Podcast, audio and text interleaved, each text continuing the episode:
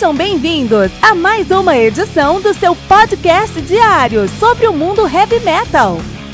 Esse é o Metal Mantra, o podcast do metal sagrado.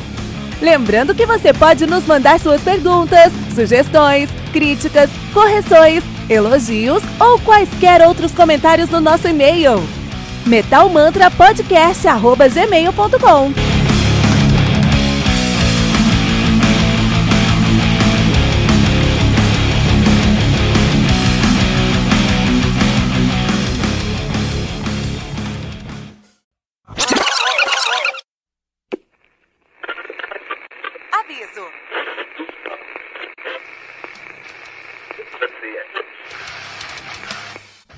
começar, avisamos que todo o conteúdo do Metal Mantra é Creative Commons. Por isso, músicas, links e podcasts citados nesse programa estão na descrição desse episódio.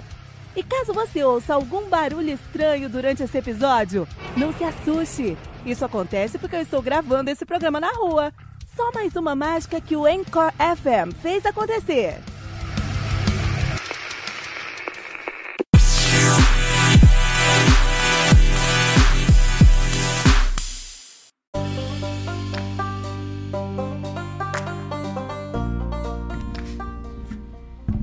Sabotage do Black Sabbath, álbum lançado no dia 28 de julho de 75 pela NEMS Record. O álbum conta aí com oito músicas, como a gente tá acostumado nos anos 70, é, lado A lado B, cada um com quatro músicas, né, totalizando 40 minutos de play, esse era o padrão da indústria em 1975.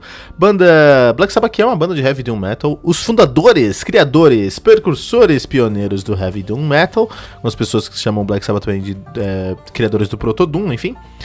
Uh, os caras são de Birmingham, na Inglaterra, e estão, estiveram na ativa de 69 a 2007, 2017. Então o que aconteceu? Em 68 eles se chamavam Talk e depois em 68 eles mudaram o nome para Earth, ficaram com, como Earth até 69 e em 69 eles mudaram o nome para Black Sabbath. E ficaram nativos até 2006, pararam em 2006, voltaram em 2011, estiveram nativos 2011 até 2017. O Black Sabbath tem uma discografia muito grande, muito conturbada também, né? Então vamos lá, os caras tiveram seu debut de 1970, o Black Sabbath, o Paranoid de 70 também, o Master of Reality de 71, Black Sabbath Volume 4 de 72, Sabbath Black Sabbath de 73. Esse é o pentateuco do heavy metal, o pentateuco do Black Sabbath. Pentateuco são esses primeiros cinco álbuns que precisam ser incrivelmente impressionantes e dos destruidores de quarteirões. E é o que aconteceu com o Black Sabbath, eles lançaram cinco álbuns que foram impressionantemente bons né, indiscutivelmente bons, impressionantes, definiram os limites e regras para o, o heavy metal. E são influência para todo mundo hoje desde, desde então, né? Uh, e esses são os seus primeiros cinco álbuns. Depois, no seu sexto álbum, é o Sabotage, de 76, que a gente vai falar hoje aqui, né? Tivemos, eh, eles já começaram a mudar um pouquinho a sonoridade, experimentar um pouquinho mais. Já tinham feito tudo que tinham que fazer, já tinham ganhado tudo que tinham que ganhar, entendeu? Então eles começaram a só fazer alguma coisa para deixar a roda girando. Começaram com Sabotage, de 76. Depois lançaram o Technical Ecstasy, de 70... Desculpa, Sabotage, de 75. Depois o Technical Ecstasy, de 76. Never Say Die, de 78, que foi com certeza aí o ápice da merda do Black Sabbath. É um álbum muito ruim esse Never Say Die, diga-se de passagem, um dos piores álbuns que o, que o Ayomi já tocou na vida. E aí em 78 sai o, o Ozzy Osbourne, vocalista do Black Sabbath, ele sai e vai montar sua própria banda solo. Uma banda muito mais comercial, muito mais, enfim, mainstream, né? Também conhecido como a banda da Sharon Osbourne. E em 80, eles recrutam aí o Ronnie James Dio para o álbum Heaven and Hell, meu álbum predileto do Black Sabbath, né? É, ressurgindo das cinzas aí, né? E aí depois eles lançaram Mob Rules de 81, Born Again de 83, Seventh Star de 86, The Eternal Idol de 87, Headless Cross de 89, Third de 90, The Humanizer de 92, que também é um álbum incrivelmente bom, amo, eu gosto muito do The Humanizer. São os dois melhores álbuns da época do Dio, com certeza. Cross Purposes de 94, Forbidden de 95, aí já claramente com uma crise existencial, não sabendo onde se colocar nesse mundo pós-grunge, né? Uh, e lançaram 13 de 2013 já aí com o Ozzy Osbourne de volta, um álbum que foi é, só algum chamariz para falar que o Ozzy voltou e criar um buzz para os seus próximos shows que duraram de 2013 a 2017, com encerramento com a turnê The End, né? A banda que teve o seu último lineup conhecido, o Geezer Butler no baixo, Tony Iommi na guitarra e Ozzy Osbourne no vocal. Na época do Sabotage, o sexto álbum dos caras, aí a formação era diferente. Ali a formação foi o Bill Ward na bateria, Ozzy Osbourne no vocal, Tony Iommi na guitarra e Geezer Butler no baixo, né? Uh, também teve a presença aí do Gerald Woodruff na, no teclado, que foi muito é, relevante, porque tem muito teclado nesse álbum, eles experimentam muito com o teclado. O Gerard G, o Gerard, Gerald, o Giz Woodruff, que toca hoje com o Deezer Butler Band, mas já tocou há muito tempo. E toca no Robert Plant também. Mas ele aí já tocou é, no, no Sabotage no Technical Ecstasy do Black Sabbath.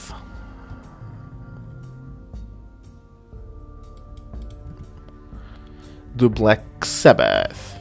E é isso, né? Sabotage do Black Sabbath. Então esse aqui é um álbum que, como a gente falou aqui, é um álbum muito complicado do Black Sabbath, porque, de certa forma, é um álbum muito bom, assim, né? Se você compara o, Black, o, o, Sabotage com álbuns que a gente tem hoje em dia de heavy metal, a gente vai entender, pô, você quer ser dentista, mas tem...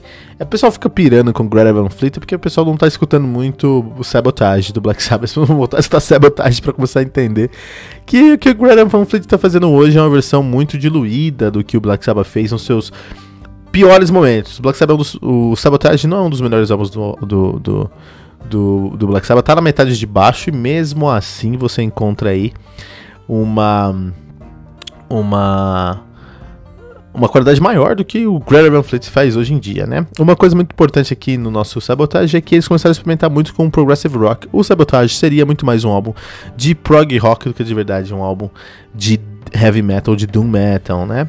É, você não vai encontrar riffs aqui que vão te lembrar de Black Sabbath, de Sabbath Black Sabbath ou de Children of the, of, of the Grave. Você não vai encontrar sons aqui nessa pegada. Você vai encontrar, por outro lado, muitos apitos e muitos sinos e muitas guitarras acústicas e cítaras e pianos e flautas e tudo isso, né? Uh, a própria construção da música da, do álbum também é, lembra muito, traz a gente, remete a gente para um prog rock com a presença de é, riffs labirínticos, cara, algo que o nosso querido uh, Tomoyomi assinou aí como uma das suas criações e a gente vê hoje em quase tudo de prog metal aí, né? Então você vai encontrar coisas muito complicadas que levam do ponto A ao B. Isso aí é um riff labiríntico que é o que, por exemplo, em The Rat ou Megalomania, que são músicas desse álbum aqui, né? Uh, de qualquer maneira, eu acho que é um álbum que, que, que tem um valor se você desconecta esse álbum ao momento dele. Se você desconecta o Sabotage do, de 75 e de um álbum do, do, do Black Sabbath após o, o Saba Saba, puta, é um álbum muito bom. É uma, é, se, se eu tivesse na rua, num sebo, encontrasse um CD lá, um vinil que seja, sem capa, só escrito Sabotage, e eu ouvisse, eu falar, puta, esse aqui é um, um álbum de prog rock setentista influenciador, deve ter influenciado muita gente, assim, sabe, que definiu o estilo. Mas, é, como é o Black Sabbath, como foi lançado em 75, não é um álbum que é relevante para dentro da carreira dos caras. A maior relevância do, Black, do Sabotage é ser o melhor álbum da pior fase, né? Do Black Sabbath. O começo dessa pior fase, que é o Sabotage, o. o depois do Sabotage nós tivemos o. A, a pior fase do Black Sabbath ali foi em 75, 78, aí com o Sabotage, depois o Technical Ecstasy e depois o Never Say Die. Esses três álbuns são muito fracos e mostram a fragilidade que o, o, o Black Sabbath tinha em se sentir livres, é, musicalmente falando, né? Quando eles tiveram que cumprir uma expectativa, eles simplesmente é, colapsaram e começaram a lançar um álbum pior que o outro até que culminou com a saída do Ozzy Osbourne mostrando, montando sua banda solo, né? É isso aí, Sabotage do Black Sabbath no Metal Mantra.